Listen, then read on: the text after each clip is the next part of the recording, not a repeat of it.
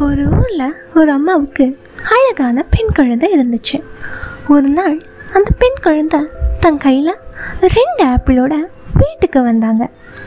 அதை பார்த்த குழந்தையோட அம்மா குழந்தைக்கிட்ட கண்ணா நீ கையில் ரெண்டு ஆப்பிள் வச்சுருக்கில்ல எனக்கு ஒரு ஆப்பிள் கொடு அப்படின்னு கேட்டாங்க.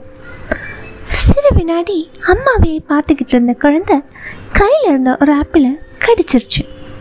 கொஞ்ச நேரத்தில் இன்னொரு ஆப்பிளையும் கடிச்சிருச்சு. அம்மா முகத்தில் இருந்த சிரிப்பு அப்படியே உறைஞ்சி போச்சு.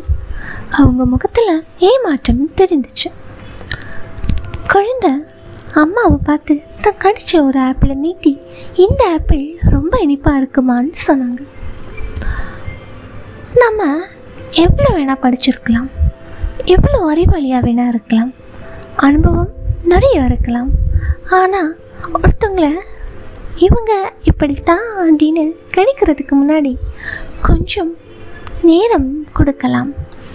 அவங்க ஏன் அப்படி பண்ணாங்கங்கிற காரணம் அவங்களே சொல்லுவாங்க. ஜட்ஜ் பண்ணுறதுக்கு முன்னாடி கொஞ்சம் டைம் கொடுக்குறதுல எப்போவுமே தப்பில்லை.